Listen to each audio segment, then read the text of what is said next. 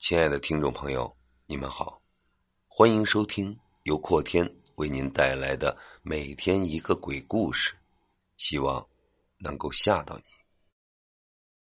陕西关中鬼故事第十一集：猫蛇斗。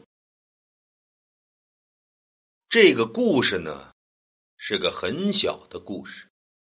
我们村有家养了只猫，这猫是常见的黑狸花不过这猫体型硕大，性情凶猛，从来不让人抱着，就是家里人也只能轻轻的摸下脑袋，否则就利爪相向。这猫平时很是牛，身后老是跟着几只母猫，看起来很有领导的风范。有天吃饭的时候，这家人边吃边聊闲话，聊着聊着就聊到了猫。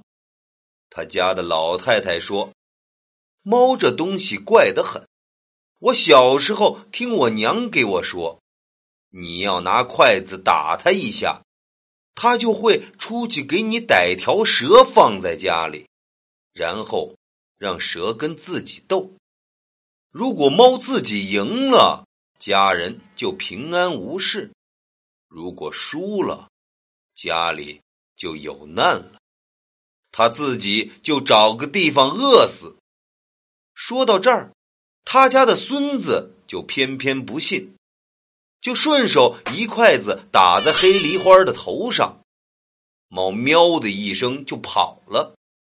他家老太太当时脸色就变了，一巴掌就朝孙子的脸上抽了过去。这下儿媳妇不乐意了，就说：“老太太，不就打了下猫吗？你至于吗？你说的那话谁信呢？小孩子都不相信。”老太太晚上一想，感觉也没啥，这说法也不一定对。自己打了孙子，挺后悔的，就没放在心上。第三天的下午，他的孙子忽然来叫他，说：“咱家的猫逮了条蛇回来，在后院咬仗呢，赶紧来看。”老太太一听，差点没栽倒。等老太太颤颤巍巍的赶过去的时候，他家黑梨花嘴里叼着一个舌头，蹲在墙上看着他。地上有条半米多长的无头红蛇，他家的猫赢了。这件事很奇怪，这种说法其实不多。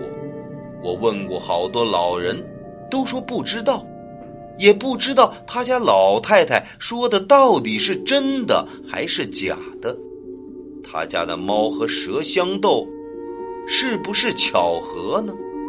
还是因为自己的孙子用筷子打猫头的缘故呢？这个就不得而知了。不过，各位听众要是有兴趣，并且对自己猫的战斗力信任的话，不妨一试。